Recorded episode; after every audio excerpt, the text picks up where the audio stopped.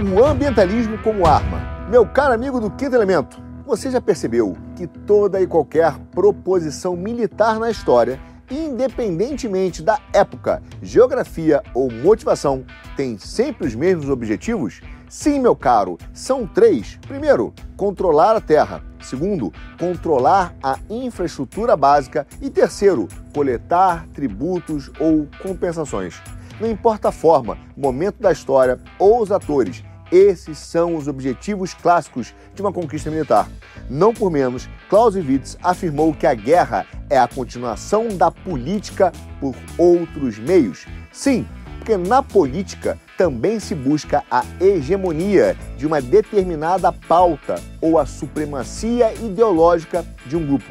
Mas o que também é verdade é que se Clausewitz estivesse vivo hoje, fatalmente diria que não somente a guerra é a continuação da política, mas as finanças e as pautas ambientalistas são instrumentos ou armas de uma guerra e servem ao objetivo de fornecer o controle da terra, da estrutura básica e permitir estruturas de tributos ou compensações. Afinal, o que são os créditos de carbono se não uma nova forma de tributo ou compensação para alimentar um grupo seleto globalista?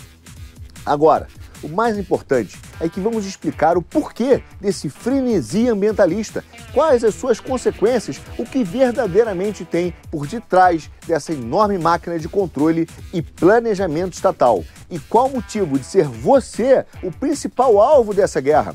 Sim, você é o carbono que eles querem destruir.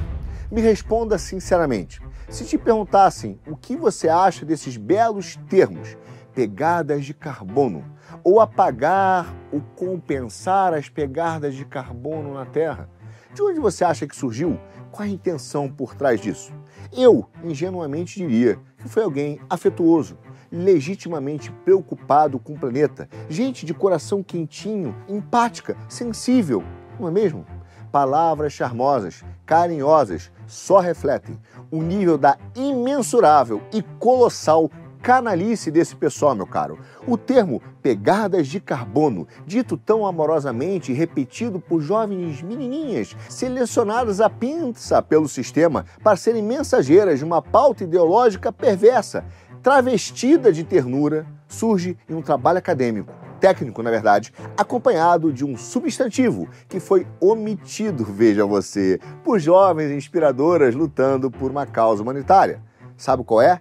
Contabilidade. Isso mesmo, o trabalho em questão é de nada mais, nada menos que de 1996, ou seja, há 27 anos, com o título Sharing Nature's Interest Ecological Footprint as an Indicator of Sustainability, assinado por Nick Chambers, Craig Simons e Matthias Wagner-Nagel, o pensamento deles, veja você, é fundamentado em um modelo quantitativo chamado, atenção, contabilidade de pegadas de carbono. Tcharam!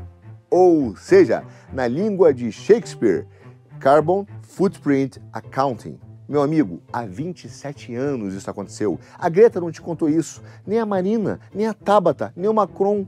Alguém está surpreso aqui?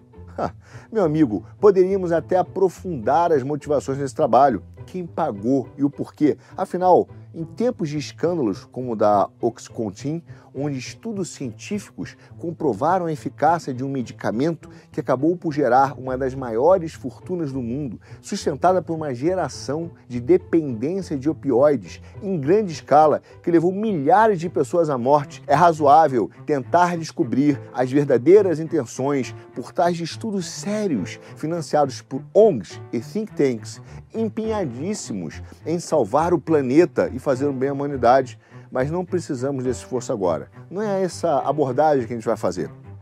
Ao aprofundar a leitura de tão brilhante estudo, nós nos deparamos com uma curiosa e assustadora recomendação do trio Fofura Ambientalista.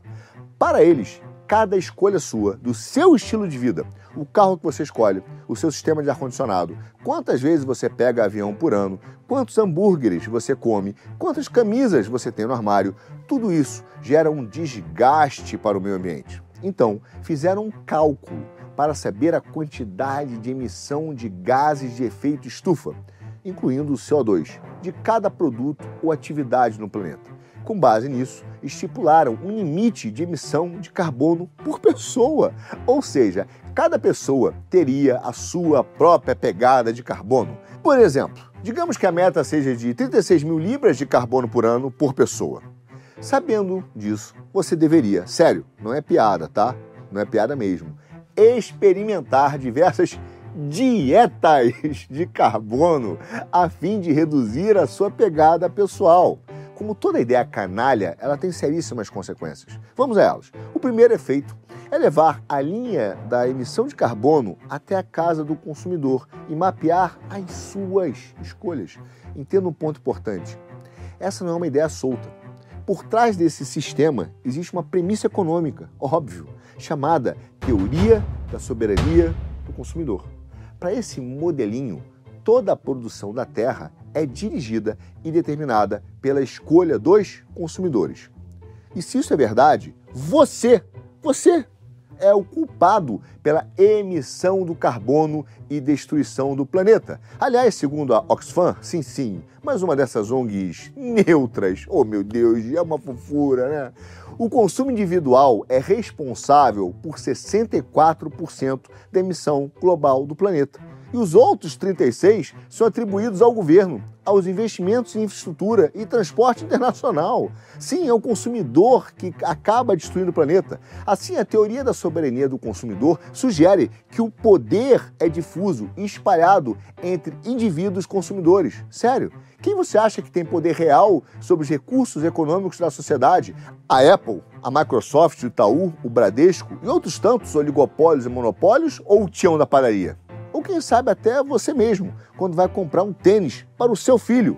Sim, meu caro, é você, o malvadão da economia. Quem manda na zoeira toda é a senhora que domina tudo. Do anúncio na Ana Maria Braga ao comercial no intervalo do jogo da seleção brasileira, é a senhora que manda. Que Itaú, que nada, que Bill Gates. Quem manda aqui é tia aposentada na fila do INSS, é o motorista do Uber, é nós, tudo nosso, chupa Itaú. Obviamente, o poder sobre a economia não é difuso, mas é concentrado em quem detém os meios de produção, o acesso político e financeiro. Mas que papo furado, não é, meu caro? E é por isso que os megacapitalistas mergulharam nessa pauta de cabeça. Afinal, quem iria ter uma revolução no comportamento de consumo é você, tendo ainda que pagar a conta de todo novo imposto, custo, tributo ou compensação que forem sugeridos, e não eles.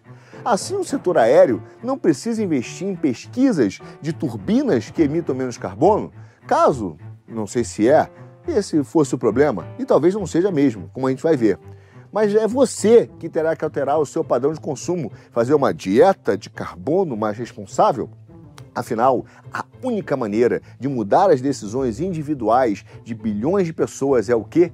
Padronizá-las, limitá-las a um número reduzido de possibilidades, seja pelo aumento de custo, imposto ou pela pegada de carbono que a senhora anda deixando por aí ao fazer o bolo da tarde e que precisa ser apagada ou compensada. E daí, meu caro, surge essa ideia de que você não pode levar roupas no avião. Sim, isso surgiu. Que tem áreas que você não pode entrar de carro que a sua picanha de domingo está destruindo o mundo. E por aí vai. Mas a maldade não acaba por aí. Vamos dar mais um passo para entender um pouco mais a fundo toda essa maldade no belo verão de 2017. Com base nessa linda história de consumo, um despretensioso trabalho chamado Environment and Research Letters teve enorme destaque na mídia. O estudo feito por especialistas apontava as ações individuais mais efetivas para se combater as mudanças climáticas e a sua recomendação, maior recomendação, atenção, hein?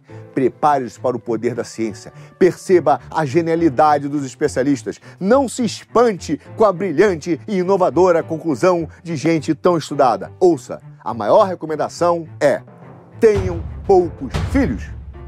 Isso mesmo.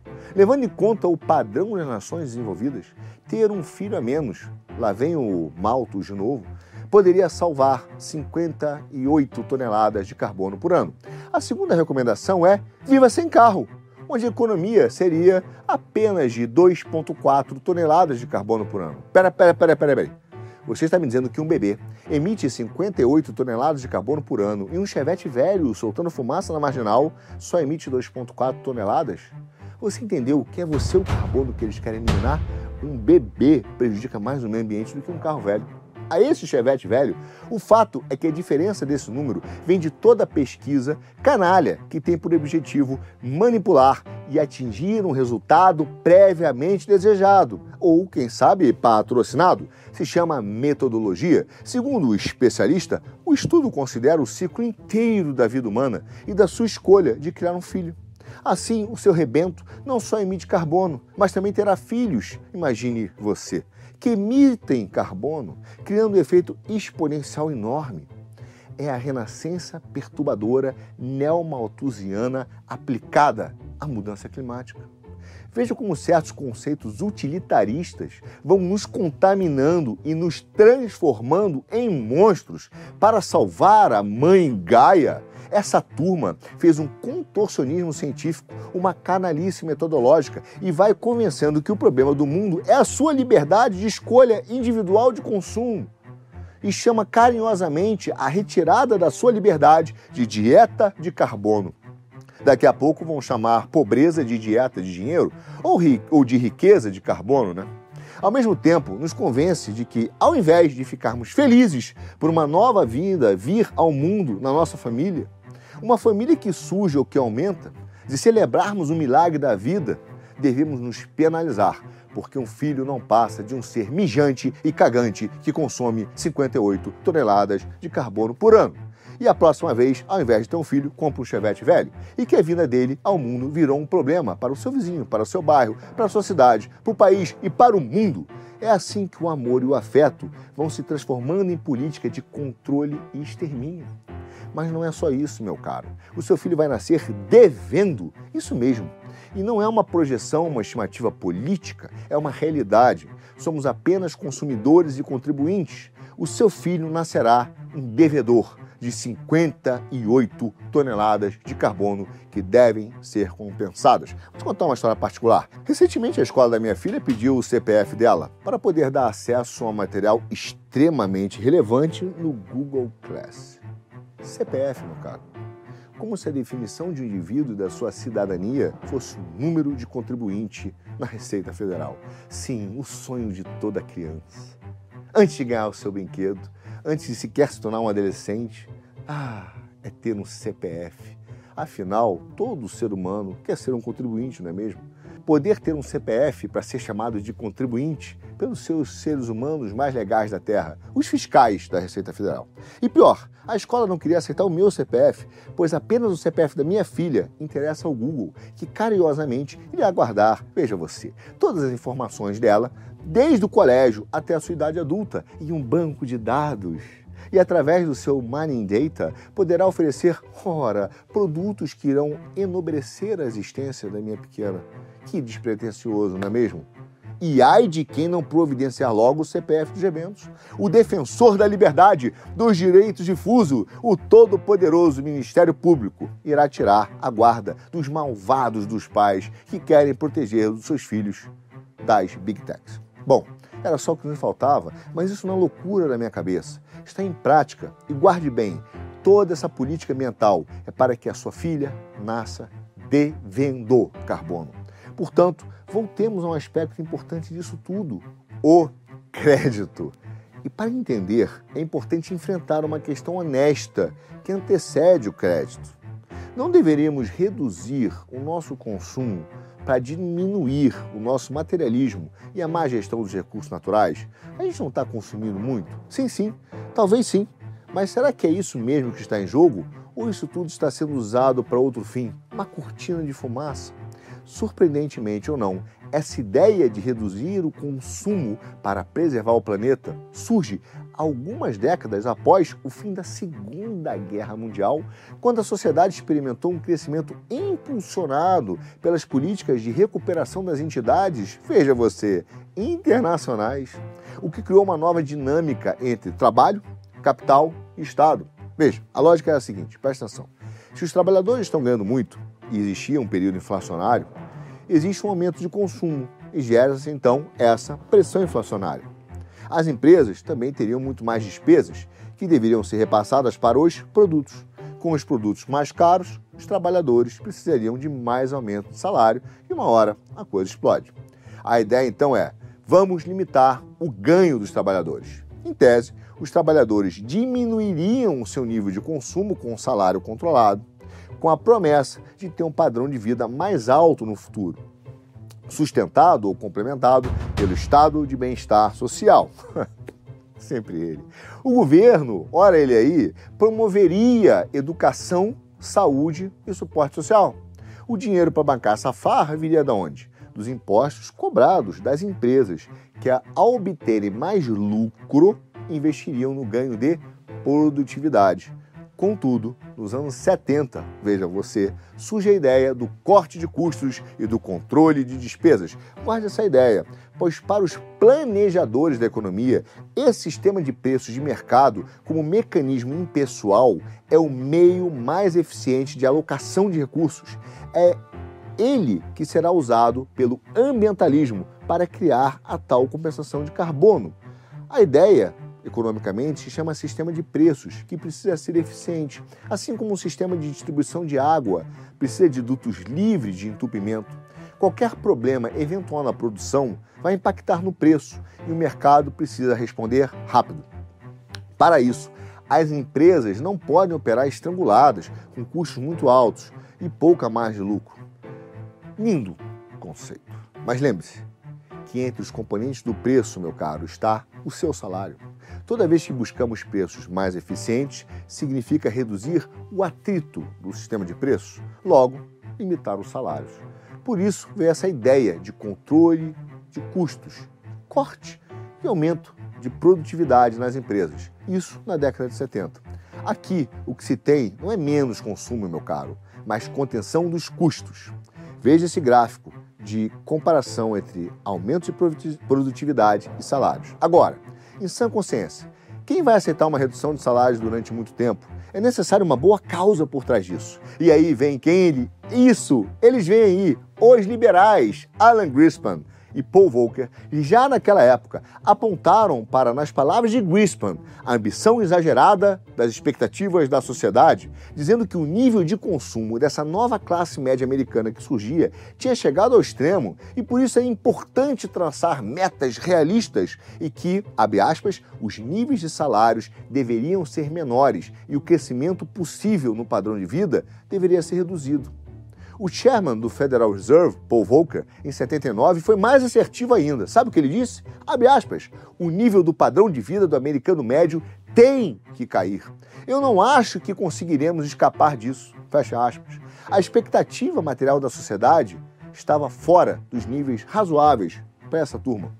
A crítica ao hiperconsumo casou, veja você, trabalho lançado em 72 chamado Limites ao Crescimento, feito pelo Clube de Roma, que anunciava uma nova realidade: os limites das dimensões do planeta.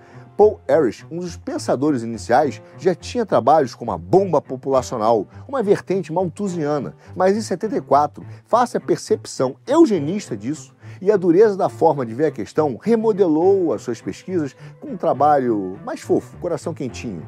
The End of Affluence, argumentando que a sociedade de consumo de massa tinha exagerado na sua base material, na mesma linha de William Caston, que também defendia que os humanos tinham exaurido a capacidade da Terra e uma extinção em massa era iminente.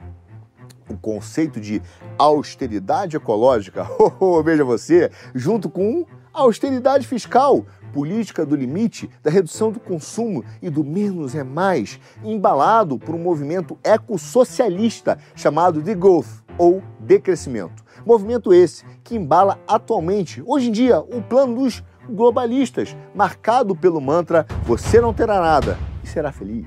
O The Growth, meu caro, surge também na década de 70, na mão do pesquisador esquerdista André Gortz, que cunhou o termo em um artigo publicado no Nouvel Observateur em 19 de junho de 1972. onde apontava o decrescimento como a única via para salvar o capitalismo. Porém, a ideia de decrescimento como modelo econômico ganha substância acadêmica com outro cara chamado Nicholas George School Huggins no curso The Entrepreneur Law and the Economic Process, que fornecia os fundamentos econômicos obtidos a partir do conceito de um estoque fixo de petróleo ou de combustíveis fósseis no mundo. Apresentada como uma teoria da radical abundância, o The Growth tem a pauta dos sonhos de todo socialista raiz: menos horas de trabalho, padronização da moradia e a visão de riqueza pública, uma redução planejada do consumo material e de energia através do mundo. Na mesma toada do neoliberalismo e da austeridade fiscal, os ecocomunistas pregaram a austeridade ecológica, levando ambos à austeridade revolucionária.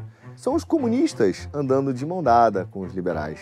Em seu trabalho por eco-austeridade, na revista New Left Review of Troy Vitesse, define o que compõe o ambientalismo e a eco-austeridade. Deixar metade do mundo para florestas selvagens e criação de reservas implementação do veganismo universal em um plano global de racionamento de energia per capita por pessoa. Toda essa história para meter a mão no bolso da classe média e deixar o povo cada vez mais pobre, sem liberdade ou chance de prosperar uma economia planejada. Mas você pode ter uma dúvida honesta: não seria isso mesmo? Não deveríamos segurar um pouco o consumo, salvar os planetas? Pois é, árvore boa dá frutos bons, não é mesmo? Vamos ver se as atitudes desses liberais e ecocomunistas condizem com suas teses políticas. Veja só, nos anos seguintes da visita de Kinsinger à China, em 71, em sua missão secreta de reatar laços com os chineses. Sim, os americanos reatando laços com os chineses. Ou seja, na mesma época em que era importante colocar um freio no crescimento de salários da classe média americana e manter a produtividade das indústrias, a China iniciou um processo de industrialização que começou com uma das maiores migrações globais da história Presta atenção, de 1980 a 2010, cerca de 300 milhões de pessoas, um Estados Unidos inteiro, saiu do campo, do trabalho rural, para o emprego formal nas cidades e distritos industriais chineses. Presta atenção, meu caro, se o objetivo é reduzir o consumo, quem iria estimular uma migração de 300 milhões de pessoas para áreas industriais em um país que na época era pobre e subdesenvolvido? Junta-se a isso a expansão do crédito para consumo, estipulado pelos grandes bancos no mundo inteiro. Meu caro, as famílias americanas hoje devem 16 trilhões de dólares. Ora, tudo isso para consumo. Agora, devem para quem? Veja, se o objetivo é reduzir o consumo, por que estimular o crédito? O objetivo real era limitar o seu salário fingindo estar preocupado com o consumo enquanto reordenavam o sistema financeiro de acordo com os seus interesses.